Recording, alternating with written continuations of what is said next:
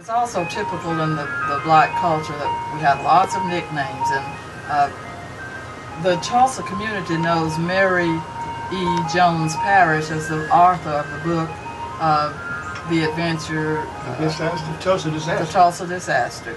And she was one of the few black journalists who wrote and recorded about that event in history. And her book uh, is one of the few that, that is an eyewitness account that, that survived. Now, we have uh, lots of oral testimony, but her book was published. Tell me about her and what did you call her? Well, we called Mary Parrish Jones Aunt Sweet. She's a very fine lady. See, When I last seen her, Mary Parrish Jones she was in Kansas City, and I, I wasn't even a teenager at that age. She was coming there from somewhere in the east that she had lived, and she passed through the stayed a few days with us. That was the last time I know about her, and that's that's it. Her She was she married my aunt Daisy's husband, uh, brother, and uh, that's all I know. uh, her book has been called uh, uh, very, very, ex- what? Yes, Tulsa Disaster. And it's been uh, said that it is very significant because she kept such accurate records. She, she gave eyewitness account because she was there and she describes what it was like running from the riot. She also had tables and listed uh, uh, businesses that were destroyed. She was very thorough. Uh, She's very thorough in this book because I, I read it. How rich the Negroes were at that time, how wealthy they were, and the book. I happened to find the book here when I came off of my uh, tour. I mean, came home, but I never thought nothing about it. But all at once, every every now and then, it began, to get popular and popular. They made a lot of documents on it. They made a lot of speech about, I mean, about the riot. But the main thing is, the, the real riot, well, that's the real story. Because that was eyewitness news, and she was a journalism, she knew how to write, and she wrote what she saw. It's excellent, and Mr. Love is presently the uh, the owner of the book. Uh, it's not known how many copies were made, perhaps uh, only two or three dozen. Uh, I do know, I know where two copies are located, and Mr. Love is presently uh, working with uh, publishers trying to get a, a reprint. So we hope to have that book reprinted and, and have it in the hands of, of all people who want to know more about the Tulsa Race Riot and that uh, infamous period in history.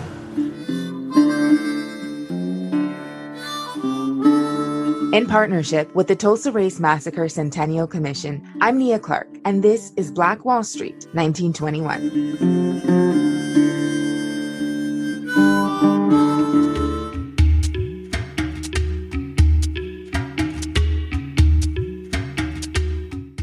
Just heard from one of Tulsa's most legendary musicians, Clarence Love. Love was born in Muskogee, Oklahoma, and later moved to Kansas City, Kansas with his family in the 1920s, according to his obituary in the Oklahoman. Love was a saxophonist and orchestra leader. He led a touring jazz orchestra that employed a number of people who later rose to fame, including Bill Count Basie and Billie Holiday. Love returned to Oklahoma in 1946 and settled in Tulsa before opening Love's Lounge a few years later, a lounge catering to both blacks and whites. Apparently, it was the first of its kind. Love was inducted into the Oklahoma Hall of Fame in 1990. He died in Tulsa on January 18, 1998. The clip you just heard was of Love explaining how he knew Mary Elizabeth Jones Parrish before the Tulsa Race Massacre, who we discussed in the previous episode. Parrish was a Tulsa Race Massacre survivor and a journalist who recorded detailed accounts of the Tulsa Race Massacre and its ramifications, which serve as a basis for what we know about the massacre today. After Parrish published her book called Events of the Tulsa Disaster, according to the book Black Wall Street by Hannibal Johnson, most copies of her book were purchased in an attempt to hide the truth of the massacre. As a result, her book became very rare. Many years later, at the time of this interview with author and historian Eddie Faye Gates, Mr. Love owned one of the only copies that was left. In the last episode, we talked about the laborious efforts Black Tulsans undertook to rebuild Black Wall Street into, once again, a flourishing community. Nevertheless, Tulsa remained largely segregated and racial tensions simmered. As an example, Mr. Love is going to explain his ordeal of trying to buy property in South Tulsa, which is a predominantly white area in Tulsa.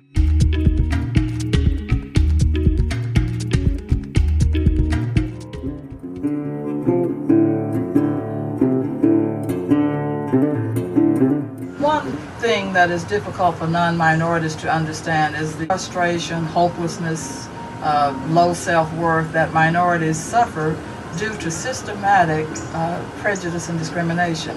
Uh, usually you're told if you work hard enough and if you're smart enough and you can overcome anything, and, and that's true to a certain extent, but sometimes hard work and having enough money still isn't enough.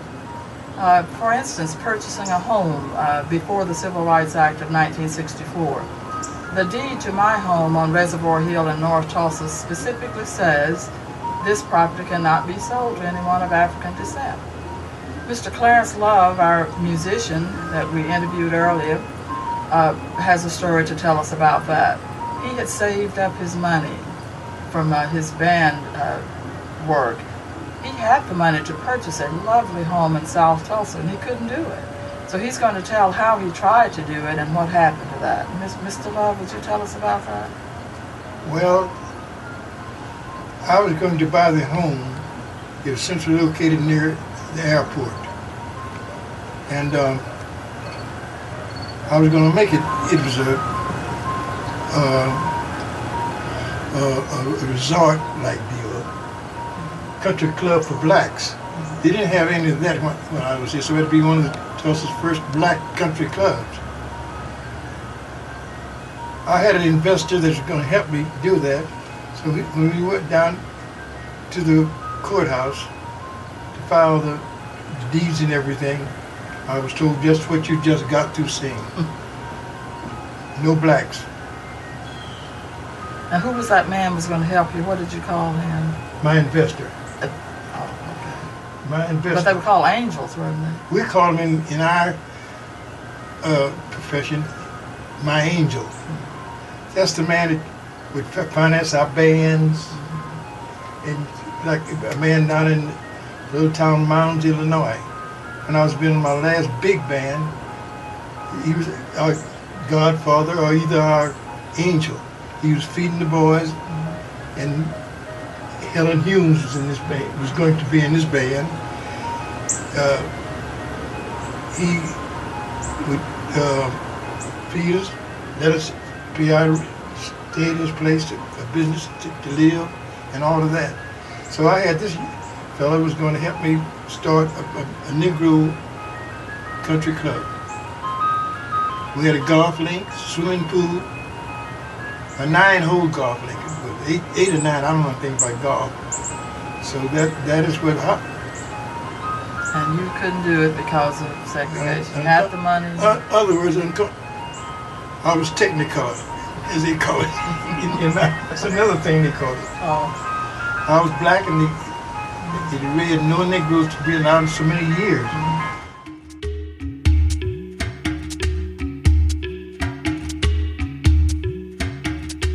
Allow me to tell you a story.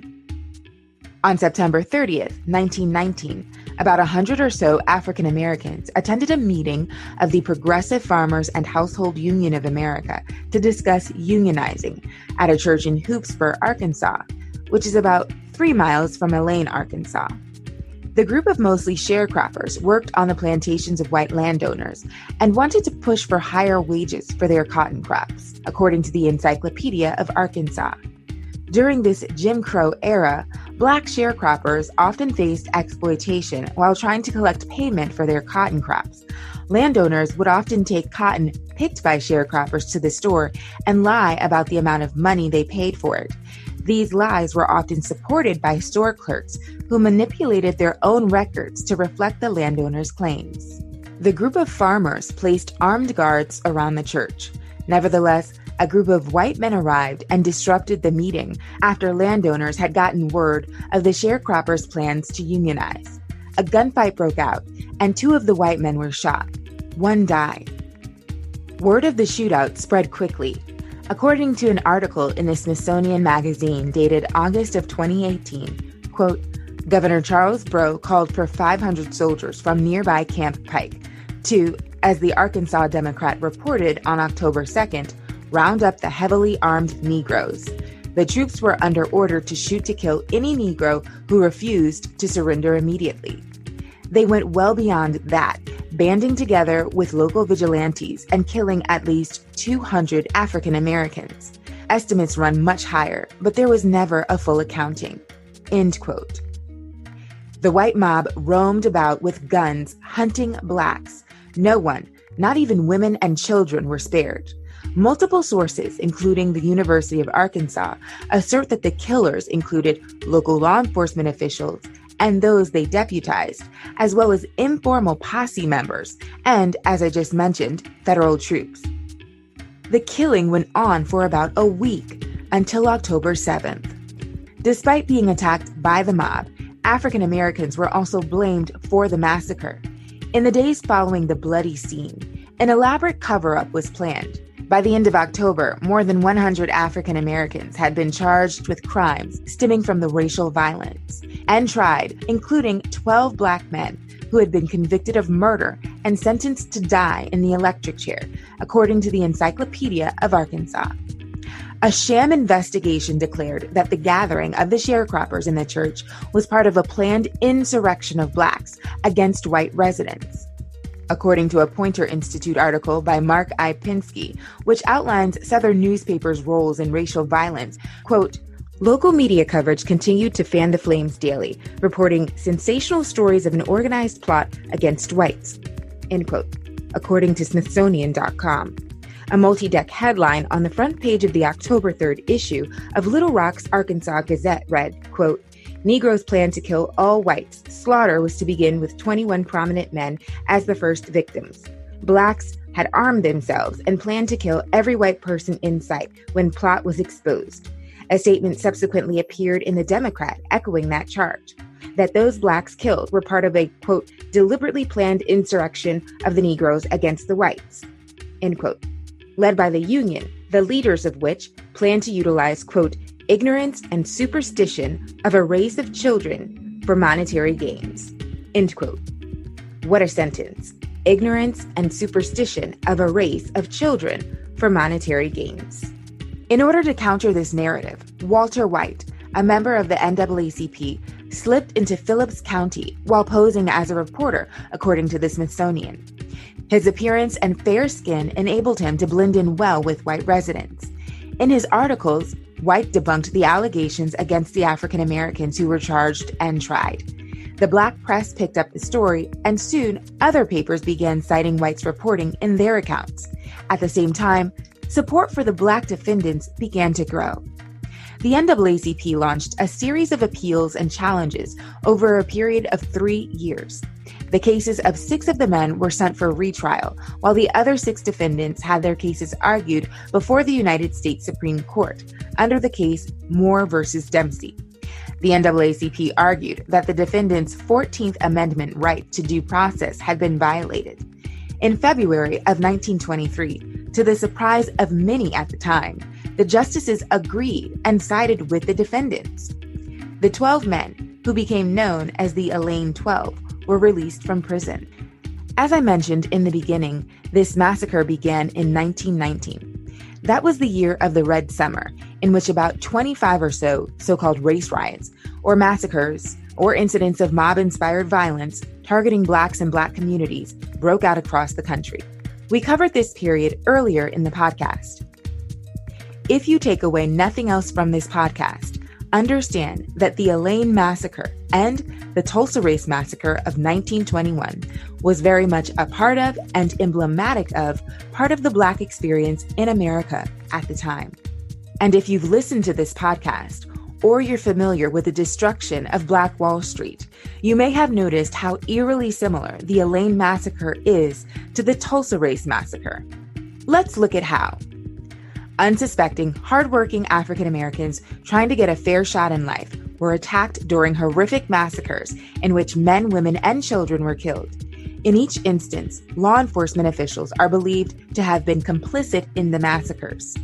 Following the massacres, dubious investigations led to, at best, questionable, though more than likely undeserved charges against those who were being attacked.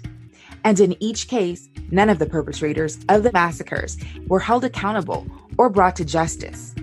The Elaine Massacre is considered to be the deadliest racial confrontation in Arkansas history and possibly the bloodiest racial conflict in U.S. history. Interestingly enough, the Tulsa Race Massacre is also considered to be the worst incident of racial violence in American history. In each massacre, some sort of cover up or fabrication of the facts intended to portray the perpetrators in a justified light are concocted and amplified by biased newspapers, significantly influencing public opinion. Dr. Brian Mitchell of the History Department at the University of Arkansas is leading the effort to uncover this grim chapter in Arkansas's history. His efforts began when he and his students started searching for the location of the bodies of those who were killed in the Elaine massacre. Hundreds of people are believed to have died. Still, no one seems to know where their bodies are buried. Similarly, in Tulsa, efforts are underway to unearth what are believed to be mass graves of the victims of the Tulsa Race Massacre. For decades, many people questioned the mere existence of the mass graves, although some people in Tulsa claim to know where they are located. And for the purposes of this episode, as a result of the suppression of information, there are still many details about the Elaine massacre that we don't know. According to a New York Times opinion article by Nan Elizabeth Woodruff, dated September of 2019, quote, details remain difficult to verify. The perpetrators suppressed coverage of the events, and the victims, terrified black families, had no one to turn to for help. In fact, local police were complicit in the killing of untold numbers of African Americans.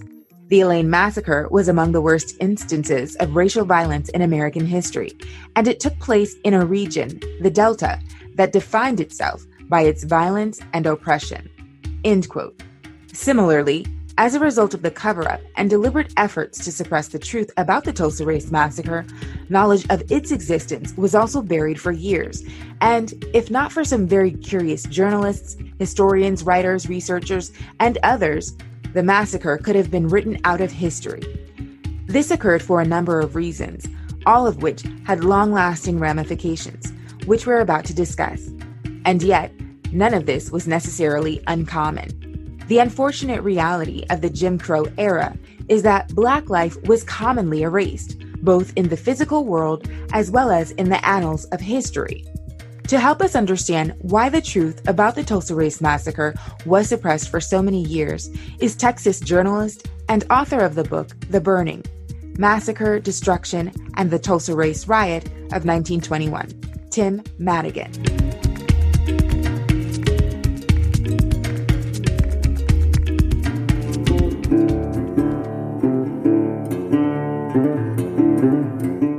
I'm Tim Madigan from Fort Worth, Texas. I'm a writer uh, and a journalist and the author. And apparently very modest because you're also considered one of the top journalists um, in Texas, newspaper writers. Can you just tell me how you came to just become interested in the Tulsa Race Massacre?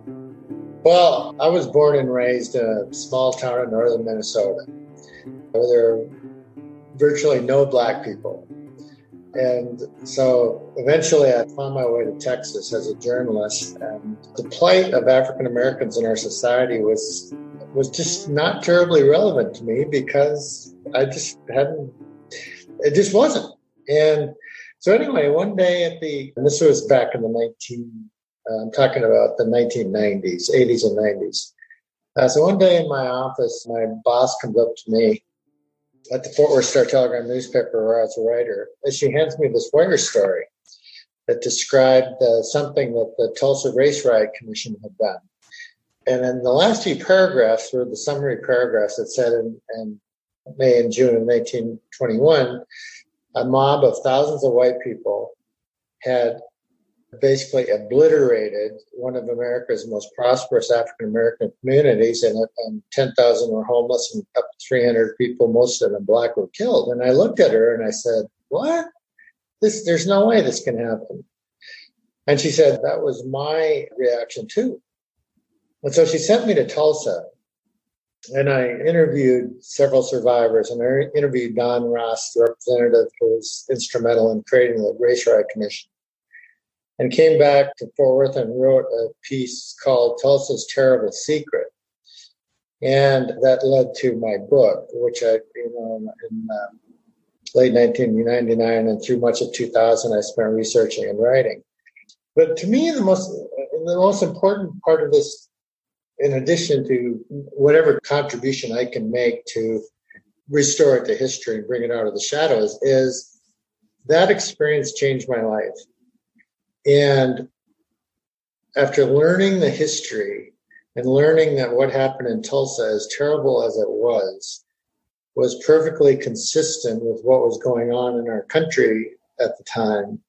And I learned about Jim Crow and I learned about I learned about lynchings being reported in newspapers like box scores, and I learned about racial violence in cities, not only in Tulsa, but all over the nation. Just went on and on and on and on. And from that point on, it just really changed the way I looked at the world and other people in it. And one of my favorite stories is on my first trip to Tulsa for the newspaper story. I eventually had dinner with Don Ross from the state legislator in this quiet Chinese restaurant. And by then I thought my reporting for the day was done and I was just trying to make conversation. And I said to him something to the fact that, so Don, tell me, what was it like for black people after the Civil War. And he raises up and he smashes his fist on the table loud enough that everybody in the restaurant looked at us. And he said to me, You're one of the educated whites. He said, If we can't depend on you to know our story, who can we depend on? And my theory is that there are millions and millions and millions of white people like myself with good hearts that if they only knew the history, their lives would be changed as mine was. And so the book was really written for people like me. And so I'm really glad that during this time it seems to have found an audience because I really do think it's it's important. When you say people like me, you mean uninformed white people who had no idea about the Tulsa Race Massacre? Correct. White people like me and you know, I, have thought a lot about this over the last few weeks, and one of the contributory aspects of where, where, where we find ourselves now is the truth of the African American experience was never taught in our schools. The truth of it, the horrors of slavery, the horrors of you know Reconstruction and, and the Jim Crow years, were just never taught, and not or uh, certainly not in ways that really made an impact and one of the things that I believed, and I also did a series on Jim Crow in Fort Worth for my paper after I published Tulsa book. And after talking to other people, what I believe what's lacking in our nation today, or has been lacking, is some version of our own Truth and Reconciliation Commission, where the horrors of the past, as difficult as they are to look at, are brought forth, and and basically people are required to look at them so to the point, to the lack of awareness, and to be honest, it isn't just white people; it's white and black people. I mean, I can't tell you how many people contacted me or I've been in touch with who said I had no idea myself. My parents, they instill the importance of learning and understanding our history in me as a young child. So I grew up knowing a lot of history about African Americans in America. I double majored journalism, Africana studies, studied abroad in South Africa, Had, you know, lots of knowledge, I thought. And I even myself didn't really understand the full extent of the Tulsa Race Massacre until I started researching it on my own last year. But the part of the, the reason for that, for people like yourself who don't know about it, for people like myself who didn't know that much about it until recently, is because it was deliberately suppressed by you know, very influential people in Tulsa at the time and in Oklahoma at the time. And then there was this culture of fear with regard to the Tulsa Race Massacre. And I know it's very complicated. There's not like a one size fits all explanation for why people didn't talk about it. But can you, from your perspective and from your research, explain the various reasons you believe people in Tulsa, black and white, didn't talk about this for decades? Well, in the, in the days immediately after this, the, the massacre, the burning, journalists came in from all over the country new york times chicago tribune houston et cetera et cetera and the leaders of white tulsa couldn't have been any more contrite. And they were this is horrible and we're going to make this right and it's a shame in our community and blah blah blah. And then as soon as the reporters left and soon and as soon as the attention span of the media and other people moved someplace else what, what ended up immediately happening is White Tulsa made a land grab and tried to take over what had been Greenwood, and only legal action prevented them from doing that. And so their true and the, this kind of sham of a grand jury was convened, and the true kind of spirit of what was going on in White Tulsa had revealed itself in, in the next year or so after the after this happened. And the subsequent years, decades, and generations generally speaking, I think that White Tulsa was ashamed in some respects, and they were afraid that there, you know, that there's no statute of limitations on murder, that this could be unearthed, and that they could have some legal exposure to this. And in the black communities, I came across this just now, and it, and it refers to Don Ross that I referred to earlier, and you, I'm sure you're familiar with him. But in the 1950s, he was in a high school student and he went to a yearbook meeting, and the yearbook advisor was a guy named Bill Williams, who was a teenager at the time this happened, and who fought alongside his father trying to repel the mob. And so, anyway, during this meeting, Bill Williams somehow or another digresses into what happened in, that night in Tulsa in 1921. And Don Ross says, You're lying. There's no way that could have happened here without me knowing about it. And Bill Williams said, Don, sit down and shut up. The next day, he calls him into his office and shows him a scrapbook with picture after picture of corpses, white mobs, burning buildings, kind of the, the tableau of what happened. And then he started introducing him to other survivors. And he started to hear the stories of, of what happened that night. And so he says to these guys, you know, he says, why in the world would you keep such a thing a secret? And so Bill Williams tells him, he says, because the killers are still in charge in this town, boy. He said, now you understand why anyone who lived through that once damn sure doesn't want to have to live through it again. You ask a Negro about the ride, he'll tell you what happened if he knows who you are but everyone's real careful about what they say. I hear the same is true for the white folks, so I suspect their reasons are different. They're not afraid, just embarrassed. Or if they are afraid, it's not of dying, it's of going to jail. And I think that that, you know, in broad strokes, explains how this was. And uh, the miracle of it is that it was so effective, that there was this almost airtight case of cultural amnesia that came over Tulsa. And another story I just read of this teacher who came to town in the late 40s, and she's a social worker, and she had heard through a black friend about this and and talked to her white students about it. And none of them knew anything about it and were very defensive about it. And when my book was published, you know, and all the media I did and the radio interviews and whatnot, you know, and Collins shows, I, I heard from dozens upon dozens of people, either from Oklahoma or from Tulsa, who said, This is the first I'm hearing about it. And frankly, my book was published in 2001, and I think that the timing was off a little bit. I don't think that the world is ready to read that story. I think they're ready to read it today. But again, the real introduction of Tulsa, uh, what happened in Tulsa, I believe, came through the opening sequence of Watchmen. And people were saying, God, that was horrible. That must be fiction. Well, it wasn't fiction. It was a true depiction based largely on my depiction of it in, in my book. Actually, I want to mention, where I was going to mention that because the creators of Watchmen is quoted as saying they read your book in, in preparation for this series. There's a quote in an article last year. The person speaking is director Nicole Kassell. She recounted to slate.com what went into recreating the event for the show. She says, quote, enormous amount of time went into planning that from reading a book, The Burning by Tim Madigan. When I read the script, uh, Damon Lindelof, series creator, told me Tulsa 21's real, says Kassell. We went to Greenwood and Tulsa and met with people there. The center there was 250 people at least, incredible number of stunts. I definitely did the research.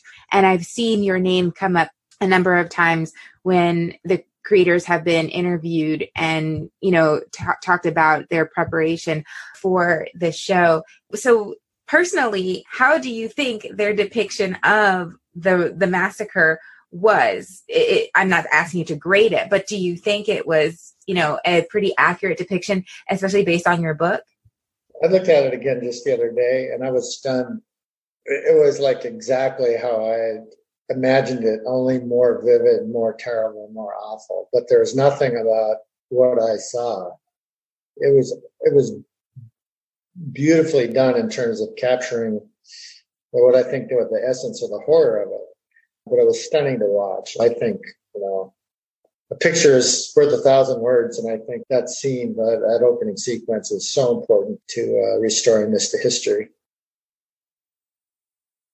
I definitely agree. I often credit Watchmen with reintroducing or introducing the Tulsa Race Massacre into the collective consciousness of the country, those of us who are willing to learn or listen. My only question is it's my understanding that the massacre started at night or in the evening. And Watchmen, they portrayed it beginning when it was daylight. Did you notice that at all?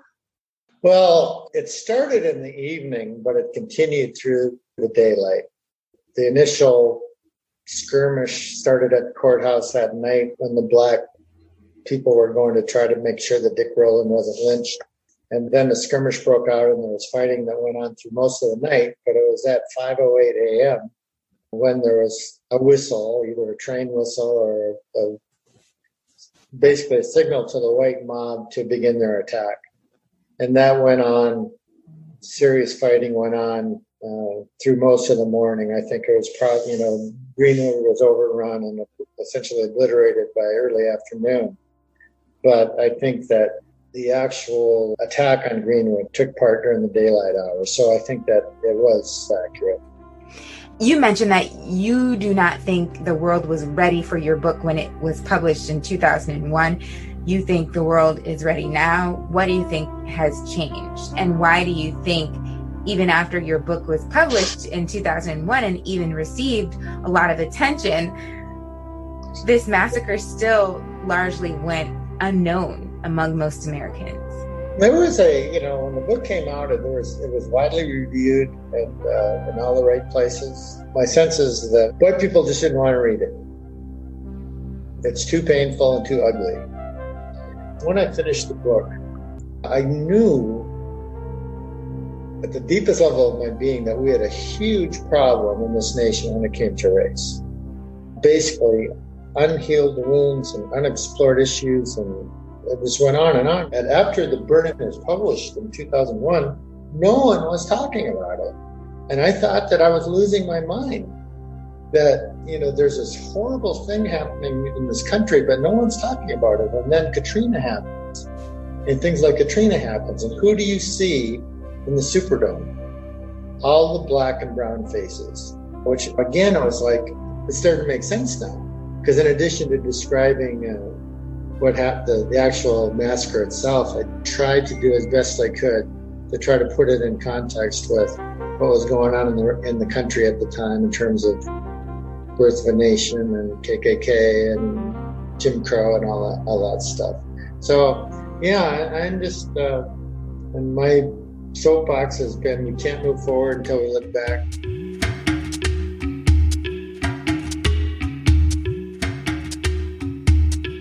Black prosperity, or the pursuit of it, was a threat to the segregated and oppressive way of life many perpetrators of racial violence in the early to mid 1900s preferred.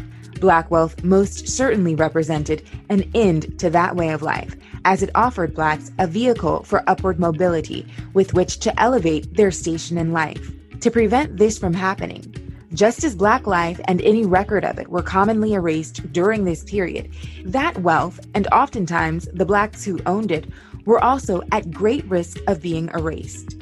Shomari Wills is a journalist and the author of Black Fortunes, the story of the first six African Americans who escaped slavery and became millionaires. As he shows us, the erasure of Black wealth and those associated with it, or the attempt to erase both, happened in and outside of Black Wall Street.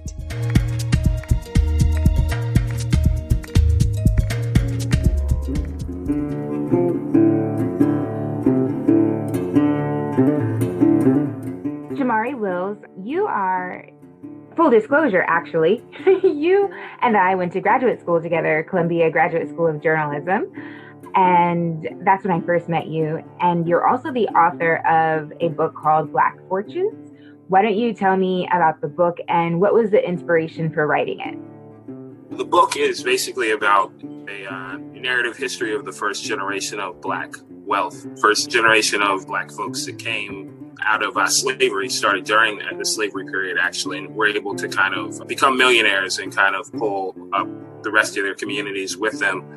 So the inspiration for the book actually happened in jamaica. I was there as a reporter and i discovered this guy named George Stiebel. He was the first black millionaire in the history of jamaica and i was actually going to write a book on him but the logistics didn't work out with you know the source material being in jamaica and me being based in New York. So I thought about it and I, you know, started researching who the first black millionaires in the United States were here. And I was really surprised to see that they were not widely known or even in many cases even considered to be early black millionaires. You know, they had sort of been forgotten from history to a degree. So the inspiration for the book was to kind of unearth those stories and weave the stories of these first five black, you know, business titans into uh, a narrative. And so we're going to be focusing on one of them in particular, but just for all intents and purposes, why don't you just list who these people were, their names? Because I believe in giving, you know, people credit where credit is due, and let's name them.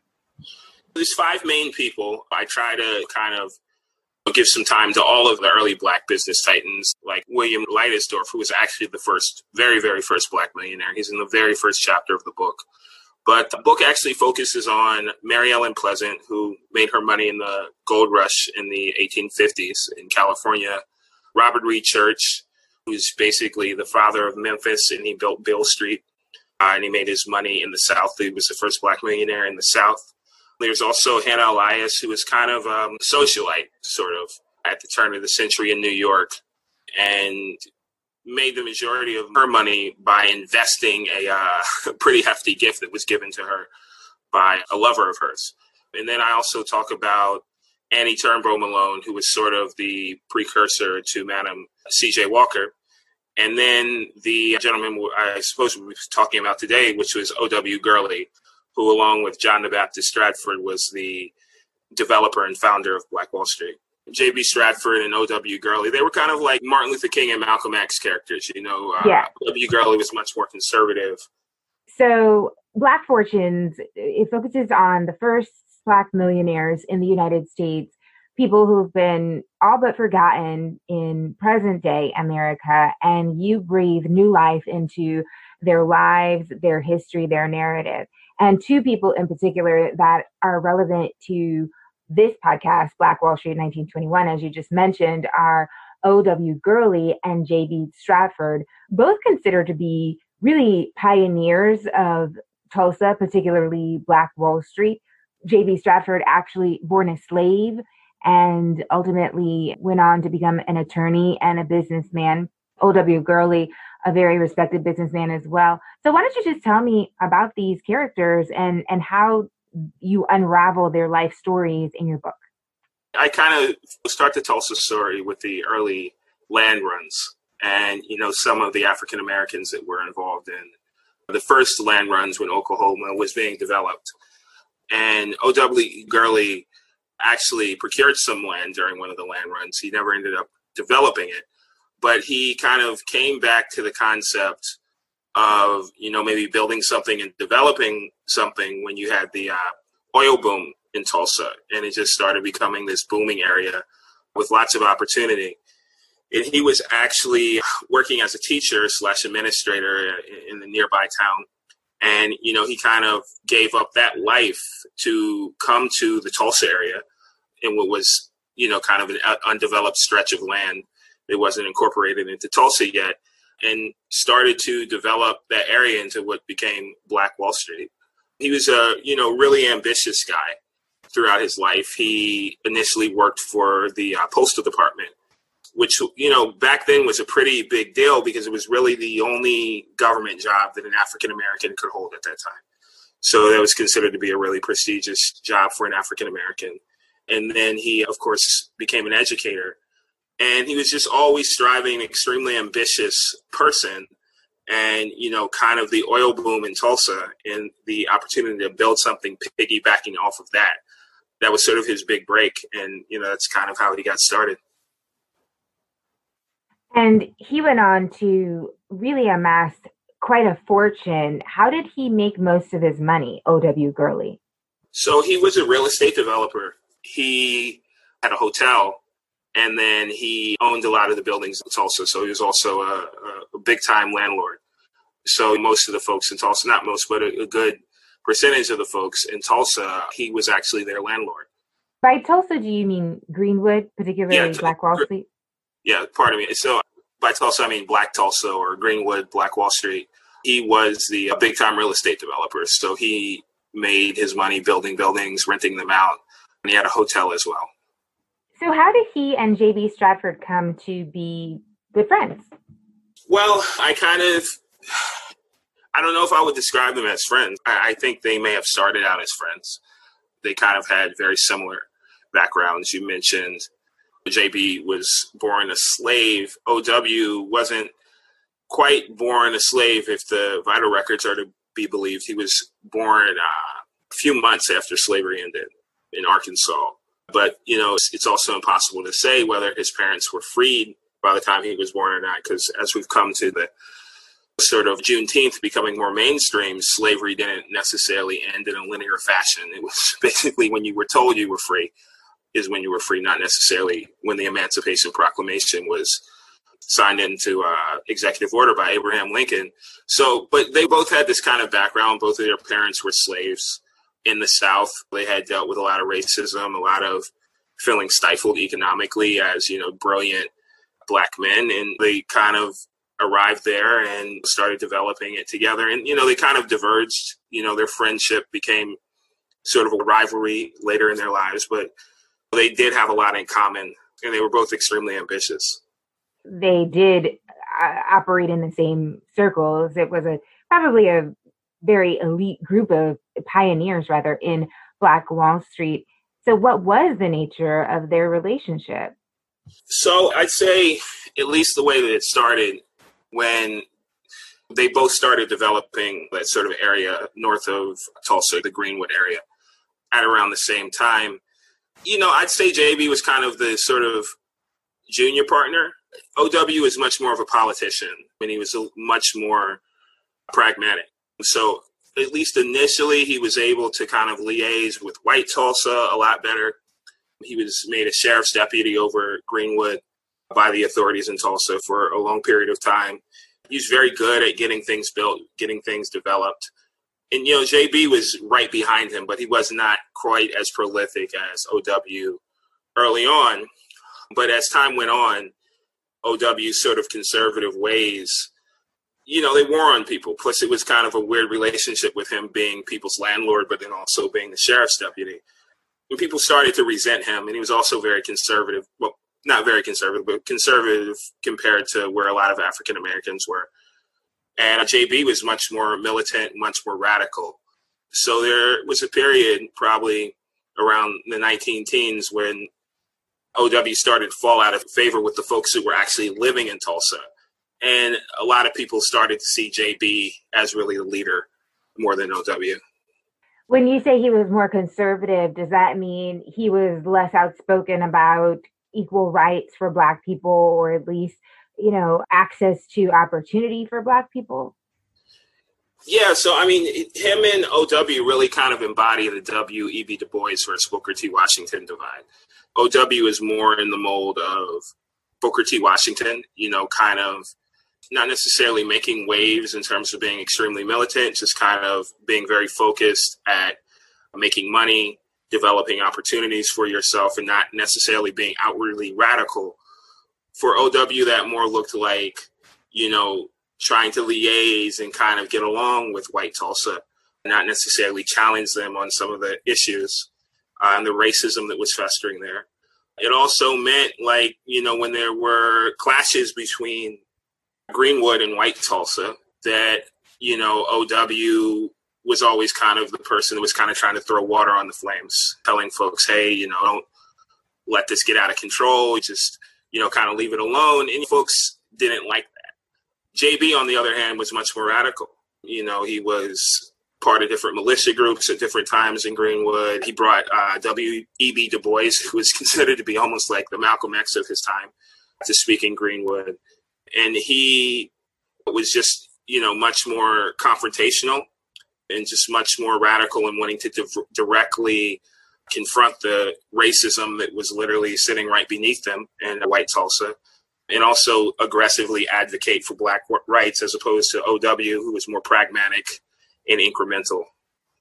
So we actually spent a part of uh, a previous episode talking about J.B. Stratford, his life, his ordeal in the Tulsa Race Massacre, how he escaped, really escaped prosecution because he was one of those charged for rioting in the massacre and then went on to live the rest of his life in Chicago after he fled Tulsa. We didn't really explore that much about OW. He seems to be a little more of a mysterious character, at least from what I've been able to uncover about him.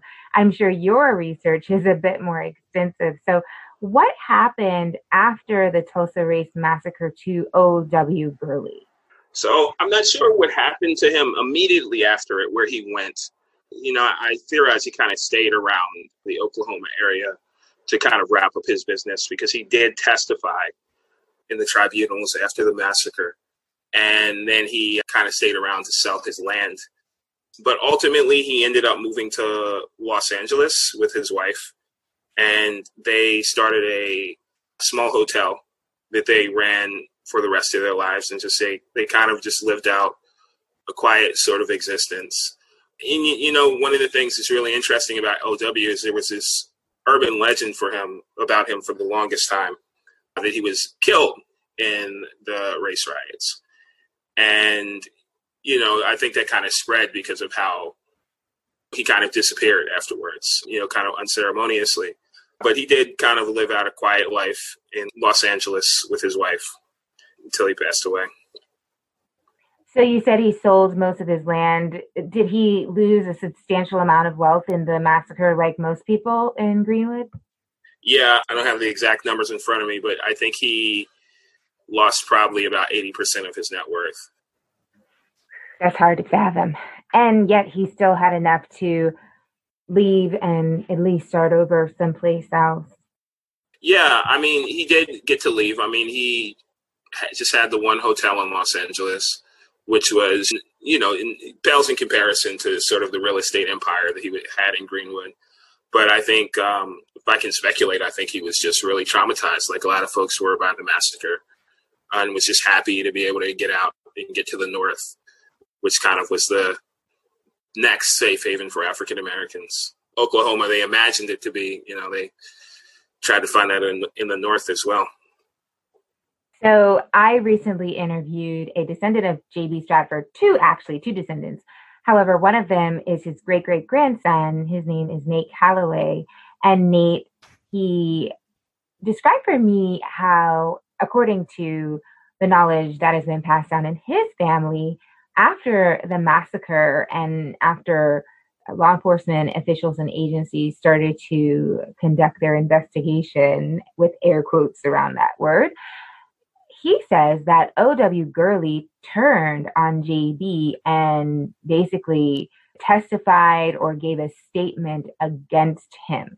So I wonder if, you know, he maybe gave a statement that perhaps implicated JB Stratford and perhaps gave the police and the attorney general the excuse they needed to charge JB and others.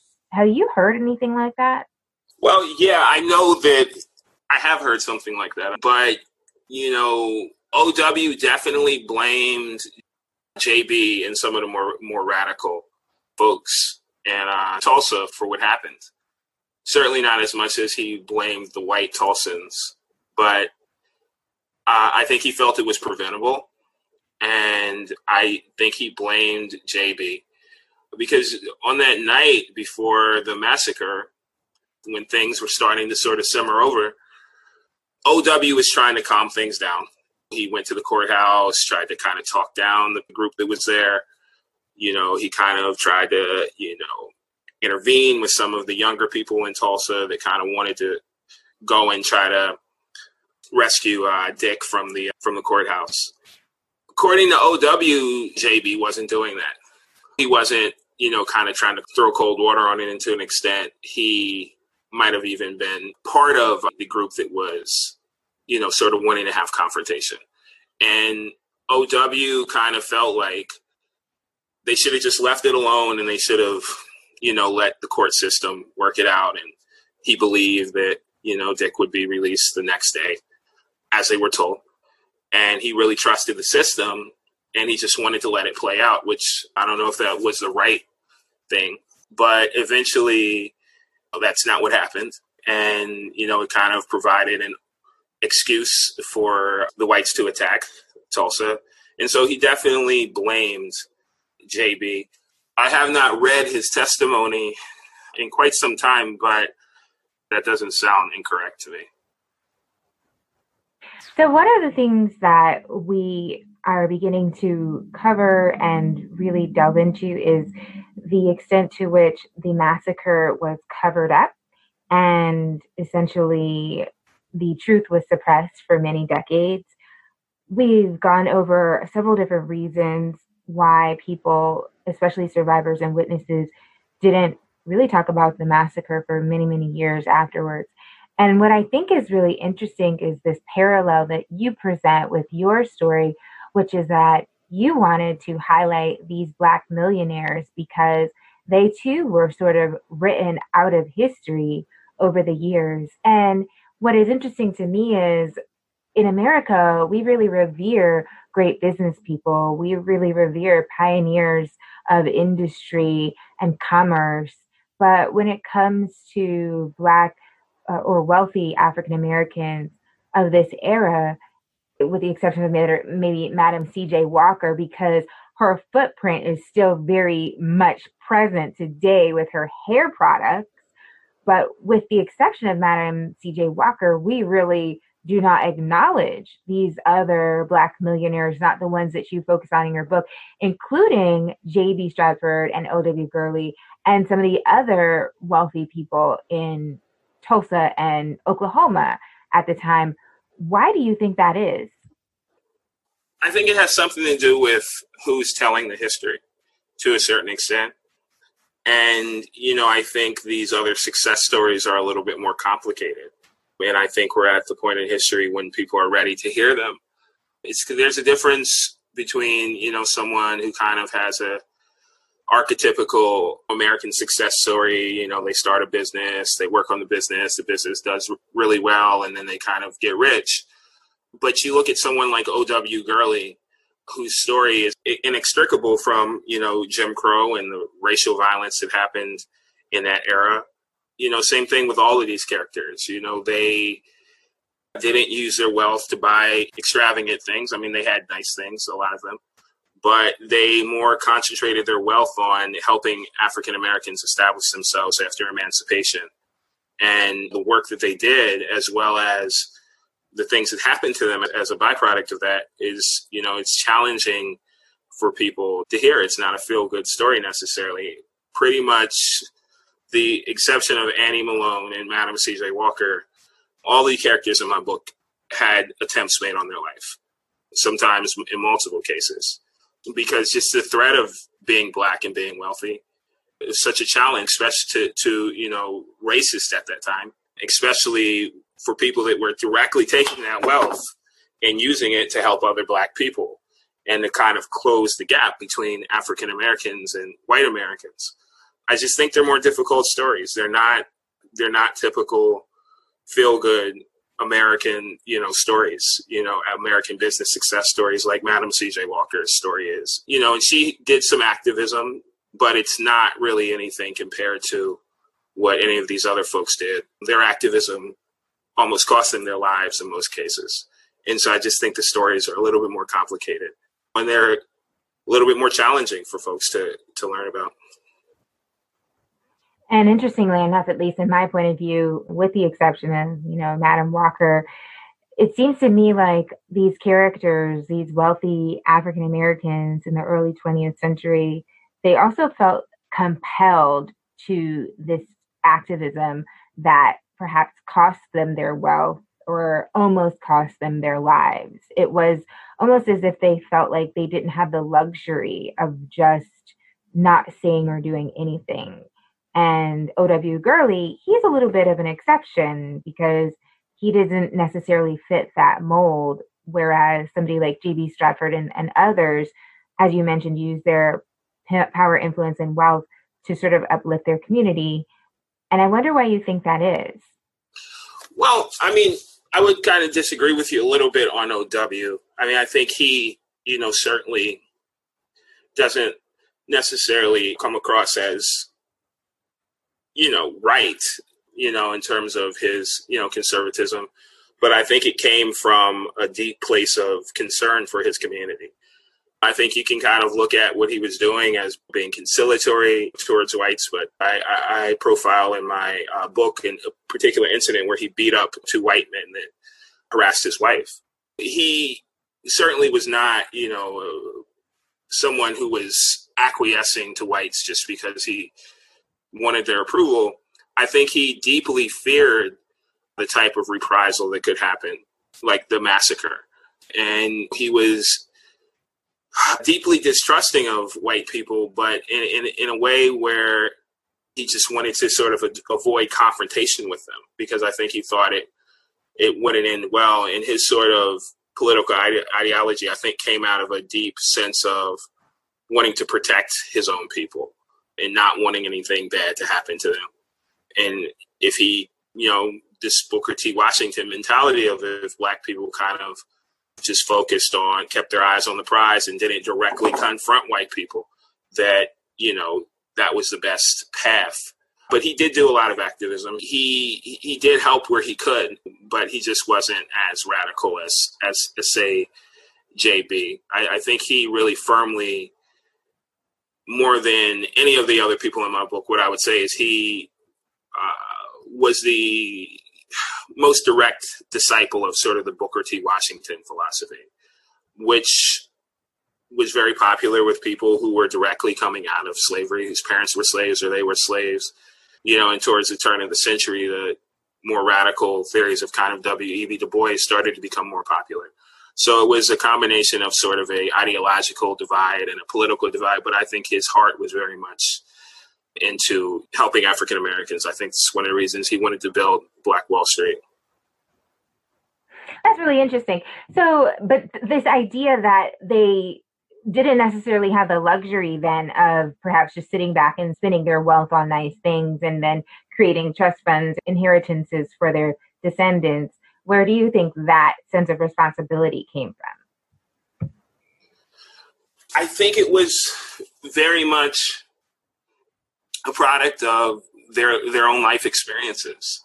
O.W. Gurley, his parents were slaves, and he may have even been born a slave. I'm not sure. According to vital documents I have, he was born a few months after slavery ended officially, but I'm not sure when it ended, where he was at So, and all of these folks, Robert Reed Church from Memphis, he was a slave most of his life. You know, Mary Ellen Pleasant was born free, but she was running to uh, escape being captured back into slavery a lot of her life.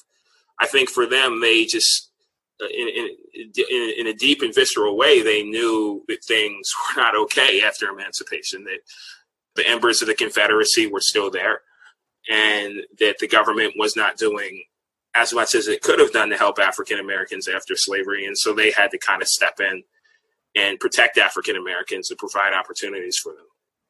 So, is there any trace of these people, their influence, their power, their success? Is there any trace of them, do you think, in modern day America, similar to like Madam C.J. Walker? I'd say, you know, I don't think Black Wall Street was really that unique. You know, and I sort of write about this in my book as a community. There were several Black communities in America that were much wealthier than Black Wall Street. There was, in fact, Black Wall Street wasn't even the only Black Wall Street that had that name. So it wasn't so much the concept of having an African American community was affluent that, that, that, made Black Wall Street special. It was that it was in Oklahoma because Oklahoma was, in a lot of ways, it was the first great migration for African Americans. The migration west to Oklahoma to the promised land. Because right after slavery, when you started to have Jim Crow coming in, bad race riots, all these other sorts of things, a lot of African Americans sort of wanted to go to Oklahoma. It didn't have these deep ties to white slavery in the way that other states did. It had slavery, but the slave masters were Native Americans because it was a Native American area. And African Americans really went to Oklahoma with these migratory hopes of building something there.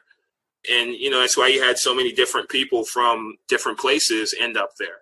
And while the massacre kind of dashed the hopes that this was going to be the promised land, this was going to be the place where African Americans were safe, it provided for a time a place where those aspirations could be kept alive. And in a lot of ways, that same spirit is what, you know, drove the Great Migration North later on. As far as today, I just think African Americans are always looking for a place where they can be safe a place where they have economic opportunity because it's still way too limited. And I think that aspiration is still there, you know, and wherever that can happen, it will happen. You know, I grew up in Washington, D.C., and everybody called it Chocolate City when I was growing up.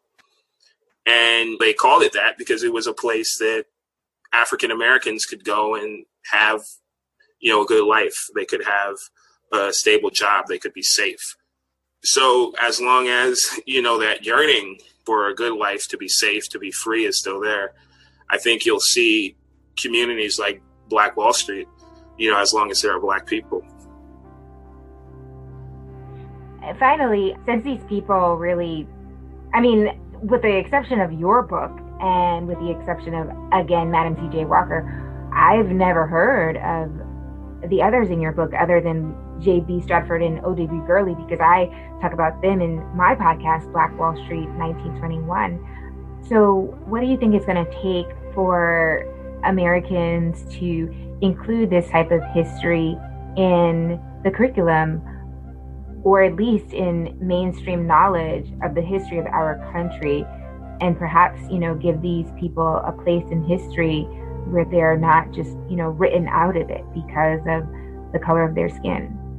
I think it's just going to take time. I think American history is, you know, extremely oversimplified. We just learn, we memorize the presidents, and then maybe a few other people from important civil rights movement, the suffrage movement. But you know, I think we have to really think about the way that we learn history. You know, we learn it through learning about these singular figures. So, is this guy that you need to know about who was in the 1850s, or is this person, or is that person, or I think you know, history, you know, has a lot more characters and a lot more actors than we're often taught. And I think as we can kind of have a more complex and textured understanding of history, it's not just about presidents and not just about one or two leaders of different movements. Hopefully, these folks will become, you know, more well known because I can give you multiple other areas that people are being overlooked in. And I, I think it just has to do with history being oversimplified.